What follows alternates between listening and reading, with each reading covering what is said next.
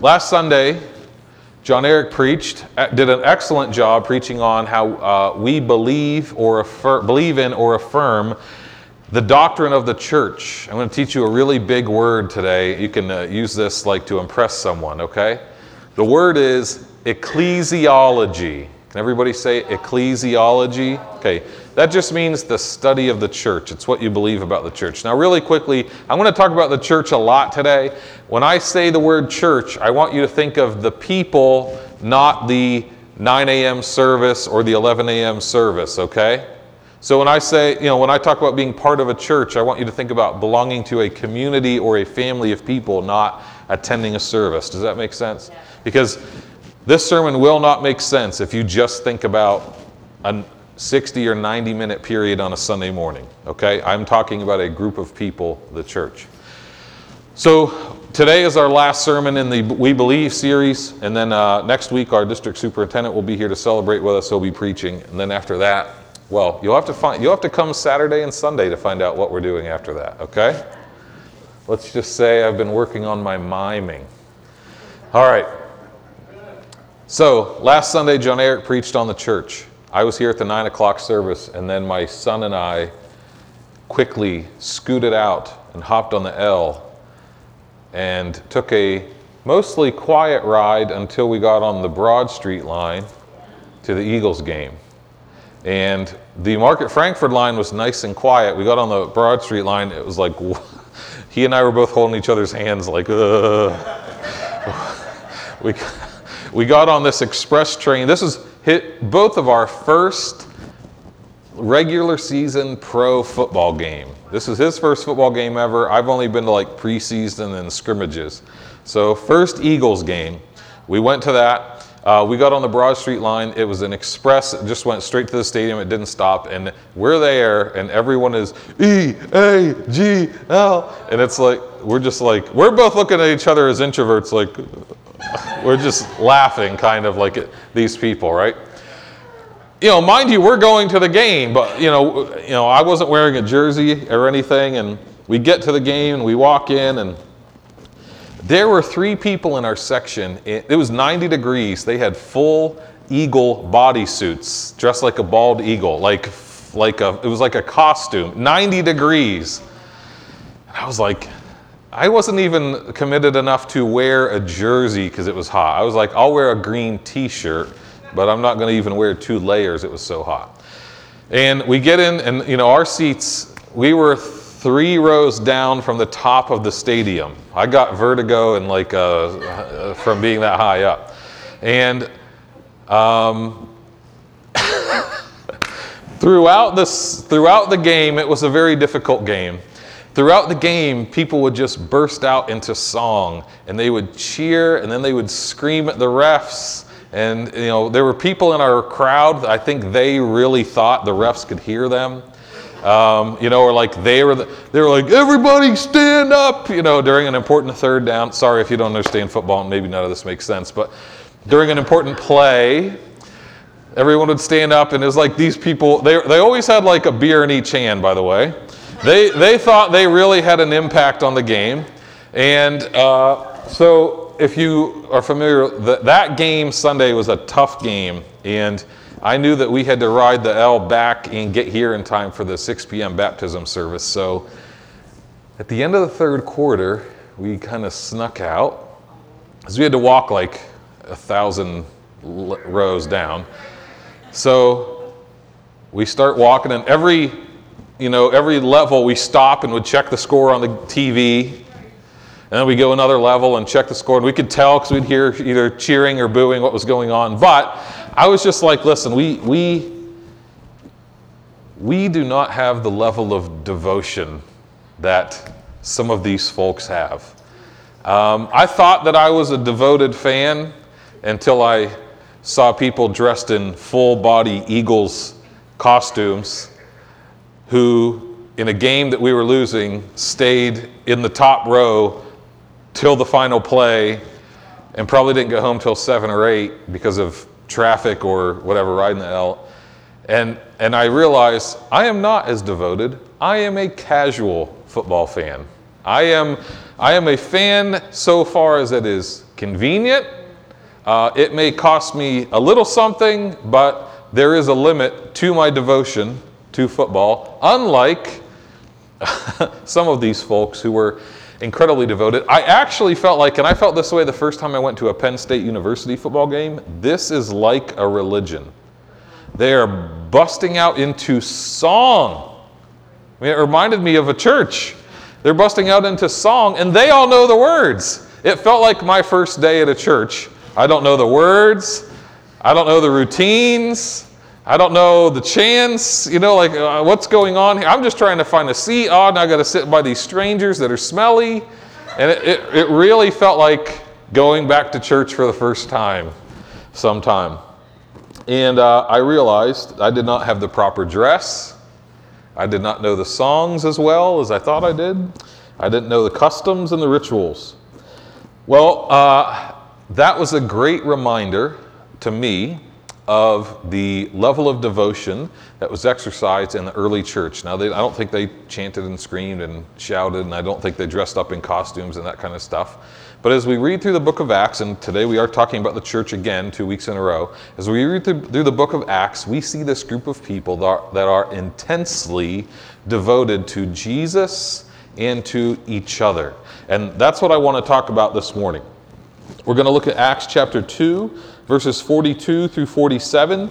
For those of you that aren't familiar, Acts chapter 2 is a very famous passage. It is about the initially, it is about essentially the birth of the church. So here we are, we're about to celebrate 10 years since the birth of True Vine, and we're going to look back at the birth of the church, capital C church, Jesus' church, in Acts chapter 2. Really quickly, in Acts chapter 2, um, there are only 120 followers of Jesus, really like gathered in the city of Jerusalem. There's about 120. They were told by Jesus, Don't leave this town until you've received the Holy Spirit. That had never happened before, so they don't even know what that looks like. So they just spent day in and day out, those 120 people, praying in a room through, around the clock. And I'm sure that not everyone was there 24 7. Some of them had to work or go to sleep. But I mean, throughout the 10 days that it took, they were cycling in and out of that room praying. So after 10 days, there comes a Jewish festival uh, called Pentecost. It was it commemorated 50 days after uh, Moses gave the Ten Commandments. That's what they were celebrating, the giving of the Ten Commandments. And they, uh, sorry, Pentecost commemorates the giving of the Ten Commandments. Hap- this story takes place 50 days after Jesus' death and resurrection. So these are all Jewish people in a Jewish town celebrating a Jewish holiday, right? And in the midst of that, the Holy Spirit descends in the form of tongues of fire on the apostles, and they begin to preach and proclaim the works of God in other languages that they had never learned, and that is tongues. They begin to pray and preach in tongues, and everyone who has come from out of town to this festival is like, How do they know my language? because it's this diverse group. They're all they are followers of the Jewish faith, but they are from all the outlying cities. So it'd be kind of like if the Olympics were held in Philadelphia, we would have visitors from all countries, right? So imagine a pastor or a group of Christians standing up and preaching in all the languages that were represented in the, you know the Olympic Village, for lack, you know, so to speak, and the attention that that would get. So through that preaching, 3,000 people give their lives to Jesus, and the church goes in one morning because this happened at nine, it was not even nine in the morning when this happened. 3,000 people give their lives to the Lord. That's not a bad uh, morning. By lunch, you've led 3,000 people to Jesus, right? So by lunch, they're baptizing them. So the church goes from 120 people to 3,120 people in a few hours. So, how did that group function? That's what I want to look at today. All of a sudden, you go from a a little church about the size of True Vine to a mega church. You know, how do you keep 3,000 people organized? How do you keep them focused? How do you disciple them? They didn't have a structure for that. No one had written a book. on how to do that yet. There was no DVD curriculum or seminary they could go to. How did they manage to lead that first church? That's what we're going to look at today in Acts 2. All right, so this is immediately after those 3,000 people come to Christ. This is how it describes their church life. It says they were continually devoting themselves to the apostles' teaching and to fellowship, to the breaking of bread, and to prayer. Everyone kept feeling a sense of awe, and many wonders and signs were taking place through the apostles. And all those who had believed were together and had all things in common. And they began selling their property and possessions and were sharing them with all, and as anyone might have need. Day by day, continuing with one mind in the temple and breaking bread from house to house, they were taking their meals together with gladness and sincerity of heart, praising God and having favor with all people. And the Lord was adding to their number daily, uh, adding to their number day by day those who were being saved. And we find that within two years of this happening, the church has grown from 3,000 to 5,000. That's pretty quick. And mind you, this is, not, this is the only church. There's not a church in the next town or Presbyterian church, Baptist church. It's just, this is it. This is everybody there is that's a follower of Jesus uh, in the world, other than maybe a few people that were left behind through Jesus' teaching ministry when he traveled. So, I want to look at the beginning here.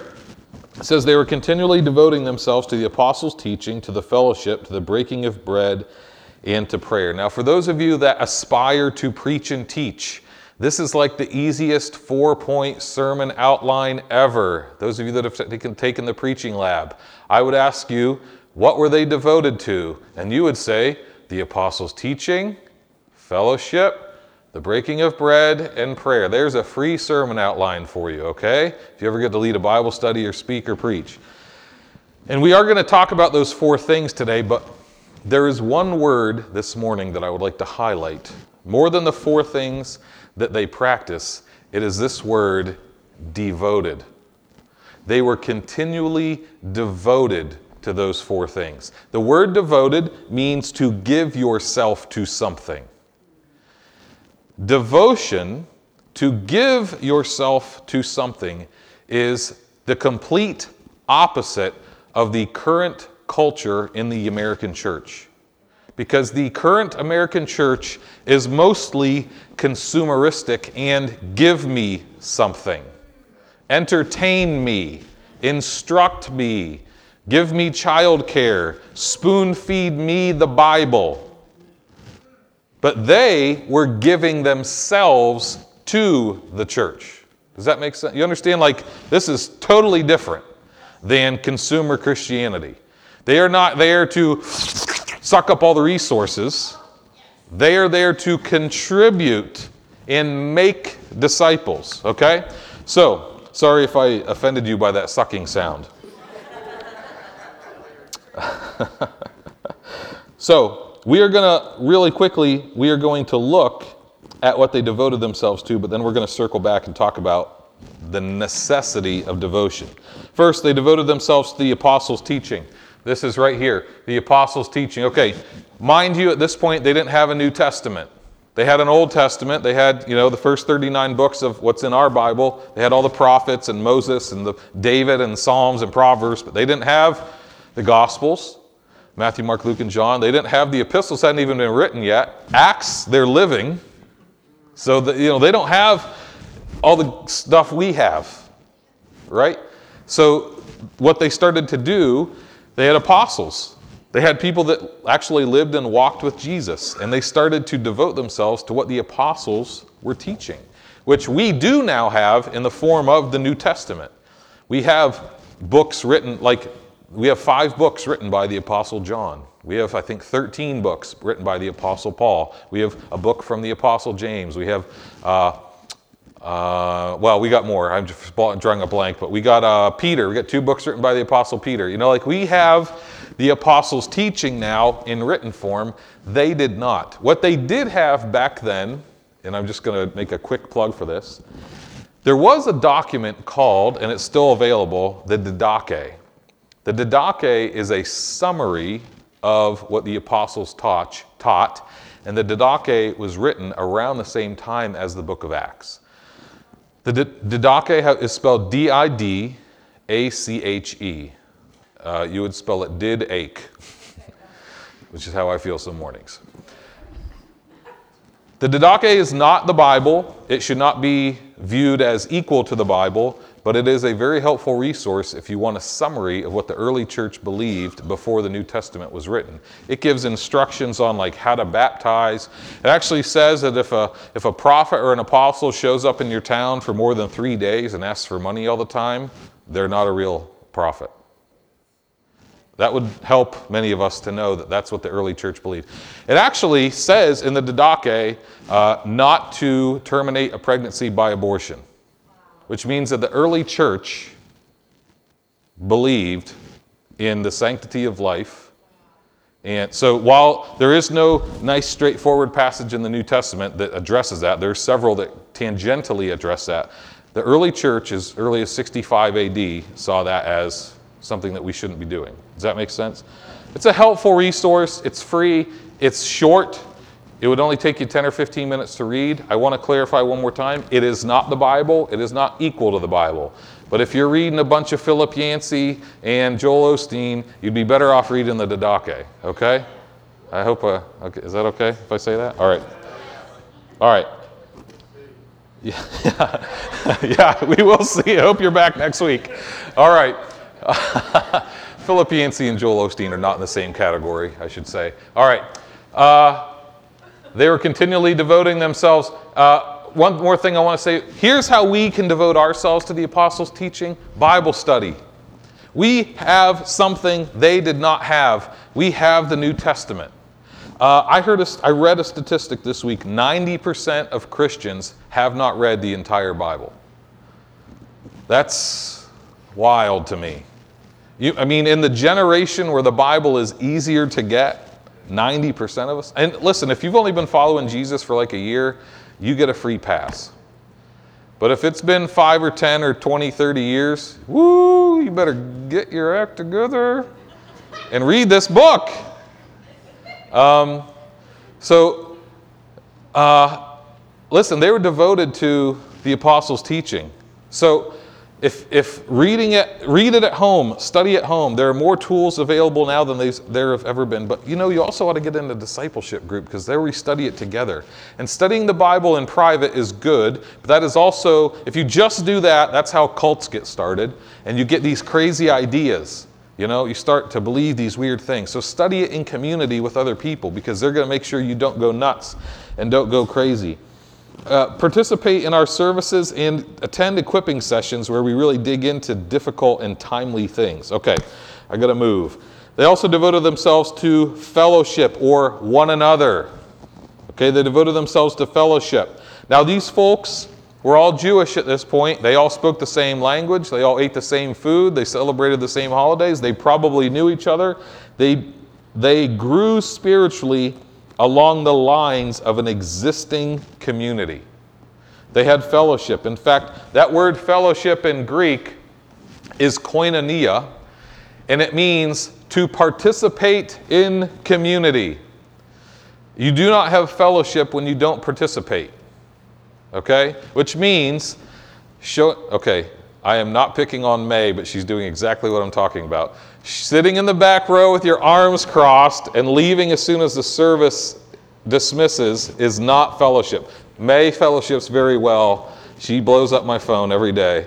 So, but I'm just, if you slip in five minutes late and leave five minutes early and don't shake a hand, say hello, share a test, you know, like do anything, that is not fellowship, right?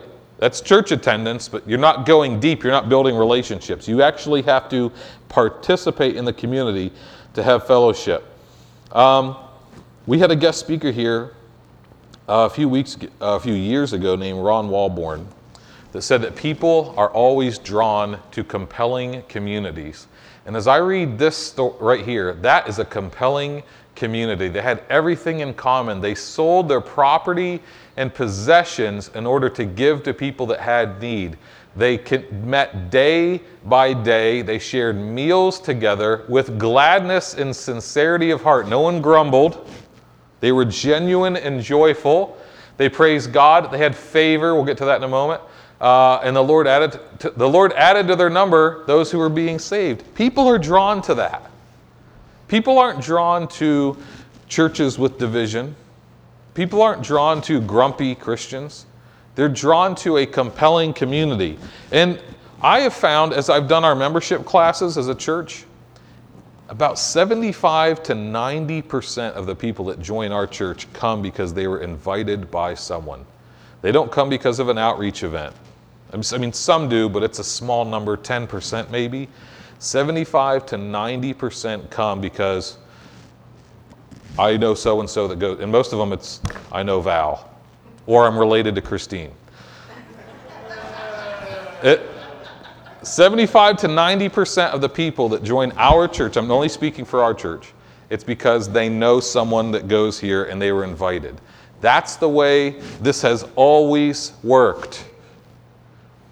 You know, big programs and uh, attract, attractions, that's not in the Bible.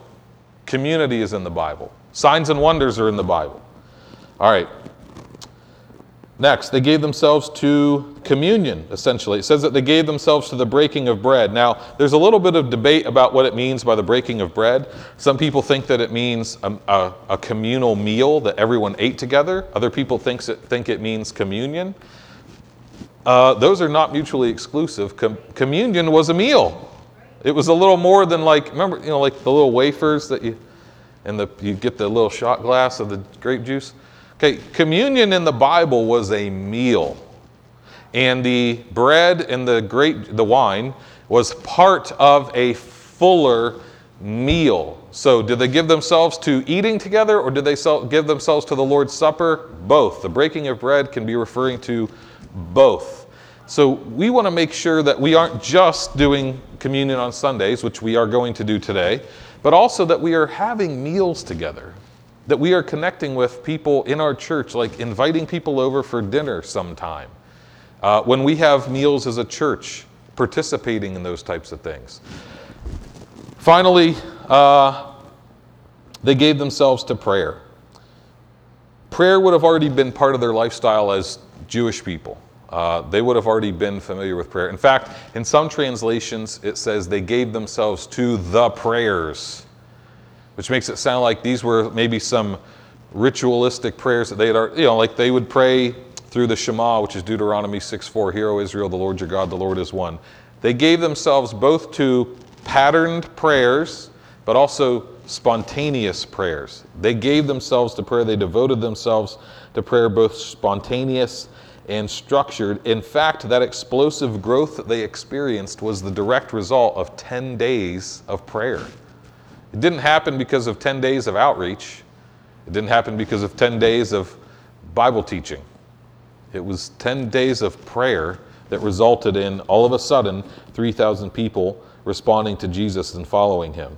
Uh, it was just a couple years ago, two or three years ago, from this story that the disciples were asking Jesus, Lord, teach us to pray, which is the only thing that they did ask him to teach them. So, I want to make a real quick plug for our upper room prayer meeting on the second and fourth Saturdays of the month. It meets right here at 6:30, right? Right here in the sanctuary, 6:30. They just met last night. Um, you know, put that in your calendar. Be devoted to prayer. Now, that's not the only way you can pray. Obviously, you can pray at home, pray while you're driving, pray at work. Uh, there are a lot of ways to be devoted to prayer, and I want to encourage you to develop a prayer life at home where your immediate response to almost everything is pray about it. Rather than get mad and complain and then pray about the complaining. Right? When you read the Bible and something jumps out at you, you should pray about that. When you get bad news, you should immediately pray about that before you go be anxious about it. When you get good news, thank God. You know, pray about it. Um, when prayer is your first response, you are really growing in prayer. And that's something that you can develop in a group as well as individually. Now, I want to get back to this word devotion. We talked about what they're devoted to, but this devotion is what drove them. In the absence of devotion, actual real devotion, churches are forced to create programs and attractions to try to get people to do what they should already be doing.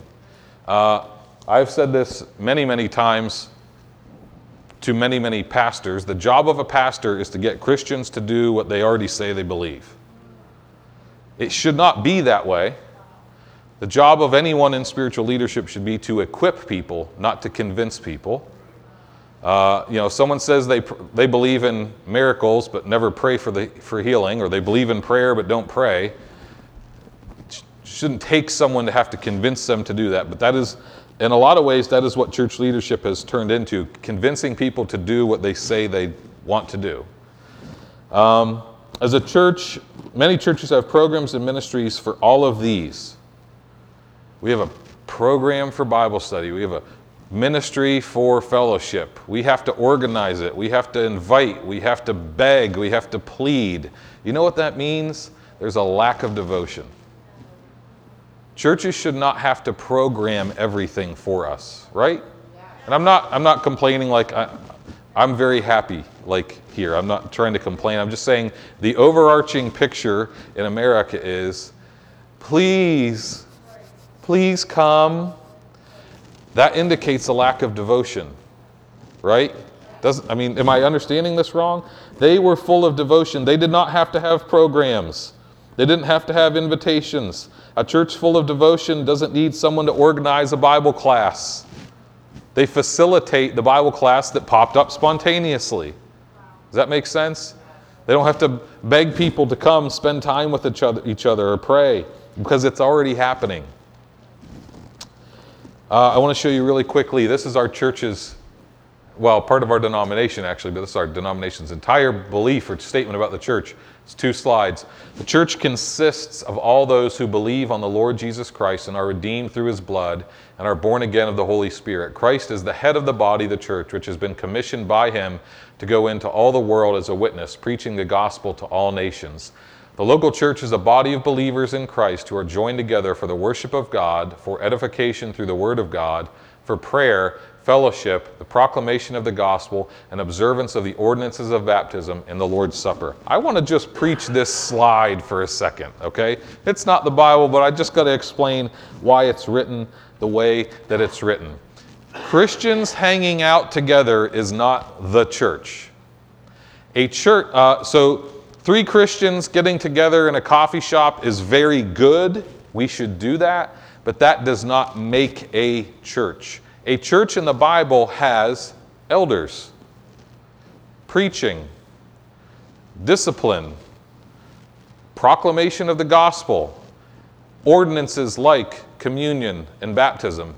All of those are necessary for a church to exist, and when those things are missing, you do not have a church. You following me so far? Okay. Why does that matter? It matters because you or I, sitting home alone watching a sermon on TV, is not church. It can still be good. I'm not saying that it's not good. I'm just saying that's not church. That's a snack. Don't do that. If there's someone that you really love to watch on the internet or on TV, Go for it. You just need to know that's a side dish. you know, I'm going to go to church at home today. No, you're not. Unless you're going to gather up some your teddy bears and make them elders and deacons. You know. Listen. Okay. Watching church watching church. I mean, just the, that phrase, you could never find that concept in the New Testament. Watching church, whether you're doing it on a TV or in the back row. Watching church on TV or the internet, that is for folks that have legitimate physical limitations. I can't get, I have no, I have no transportation, I'm sick, I have a disability. It's, that is a valid option for them it is, uh, it is a valid option for those who would experience persecution by publicly attending a church service. It is not a valid excuse for able bodied Christians on a regular basis. Do you understand? Listen, if, you, if, if your church experience is sitting and watching something in your pajamas online, like, where, where are your spiritual gifts getting developed? Where are you serving? How are you giving? Is there anyone that's call, from that church on the internet that you watch that's calling you up, seeing you how you're doing? Are they praying for you by name? I mean, none of that is happening, right? So if you want to do that in addition to being part of a local church, do it and feel great about it, but it can't replace a local church. Does, does that make sense? Okay, so, uh, okay, I'm glad that you agreed with that because I was prepared to make an argument, but sounds like I don't have to. So when there is devotion to these four things, or just devotion in general, here are the results from uh, the final portion of the passage. I love these results, and don't you want all of these things? It says, uh, they shared. They began selling their property and possessions and were sharing. Um, let me go back two more. Everyone kept feeling a sense of awe. That word means reverence. It means they walked into each other's presence and felt the weight of the presence of the Lord. You know, you, you get around these people and you feel, okay, God is here. And you have reverence and awe. That's one of the results. Signs and wonders. We had uh, John McManus was up here with a sign. He showed us a sign today. No, not that kind of sign. Miraculous signs and wonders. They shared. They were in each other's homes. They were joyful and genuine, glad and sincere. They had favor in the community. I want to talk about that for a moment. They had favor in the community. That means that the community around them looked at Christians positively. And the Christians in this country have preferred to have power instead of favor. And when you have power without favor, you're looked at as an oppressor. You're looked at as someone that manipulates and controls. We really ought to get back to seeking favor, not power. And the way that the church, the way that Christians obtain favor is by service. We do it by serving people, not telling them what to do. We get it through serving. And if we have favor, people will follow Jesus even if we don't legislate it. Do you, do you understand what I'm saying? Like, we, we have, Christians have exercised a lot of power in the United States in the last 50 or 60 years, but our favor has been diminishing. And for that, for many reasons, people are, and some of which are very valid, people are very upset with the church. We need favor again, and favor is accumulated through service, humble service in a community. Um, Paul tells us in 2 Corinthians 11:3, he was concerned that the church in Corinth was deserting the simplicity and purity of devotion to Christ. And that's kind of how I want to wrap this up if Christianity has ever felt kind of confusing to you, like, I don't know why this church does baptism this way, and this church does baptism that way, and this church has these rules about communion, and this church has those rules about communion, and they believe this and they believe that. Paul is calling the Corinthian church back to simplicity and purity of devotion to Christ. That's the lens that everything should be judged through devotion to Jesus, which means Every church should be a Christ centered church. And not every church is a Christ centered church. Some of them are denomination centered, some of them are tradition centered, some of them are ethnicity centered. They're not Jesus centered. If, if we're going to be biblical, we have to make devotion to Jesus primary and first priority. Following that? Now, I would not ask you to be devoted to Jesus without reminding you about Jesus' devotion to you. You, you are not the initiator of this devotion relationship between you and Jesus. You respond to his devotion. So this morning, this is not part of our normal church calendar. We are doing this slightly off uh, our normal church calendar this morning. We are going to observe communion. This we call communion an ordinance. Some people call it a sacrament. We call it an ordinance. Um, I'll explain that some other day. But it's one of the things that a church should have. A church should have communion, a church should have baptism.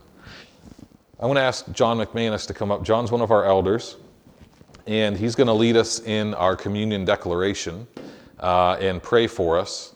But really quickly, we know that the bread here represents Jesus' body that was broken for us. We use grape juice rather than wine, but it represents Jesus' blood that was shed for us. Uh, I'm going to hand it off to John, and he's going to help us prepare to observe communion. Would you please stand and join me in reading this declaration? we believe that the Lord Jesus, on the night he was betrayed, took bread, and when he had given thanks, he broke it and said, This is my body, which is for you. Do this in remembrance of me. We believe that in the same way, after supper, he took the cup and said, This cup is the new covenant in my blood. Do this whenever you drink it in remembrance of me. We declare that whenever we eat this bread and drink this cup, we proclaim the Lord's death until he comes. With reverence and solemnity, we declare that whoever eats the bread or drinks the cup of the Lord in an unworthy manner will be guilty of sinning against the body and blood of the Lord. We advise that everyone ought to examine themselves before they eat of the bread and drink from the cup. For those who eat and drink without discerning the body of Christ eat and drink judgment on themselves. Jim told me at the beginning that if I had any additional words to share with you that at the risk of his reputation of letting me do this, that I could go ahead and say something. And so I've been thinking about uh, all of our involvement, Judy and I, in all the countries where we've lived in, uh, around communion once a month in the churches that we've attended. And when we were in Peru, um, one of the first ministries I had, I was the pastor of the deacons and the deaconesses. And that church had 30 deacons and 30 deaconesses. It was a big church. And each month, because I was their pastor, I was responsible to get the wine. There was no grape juice for sale, so we always used wine.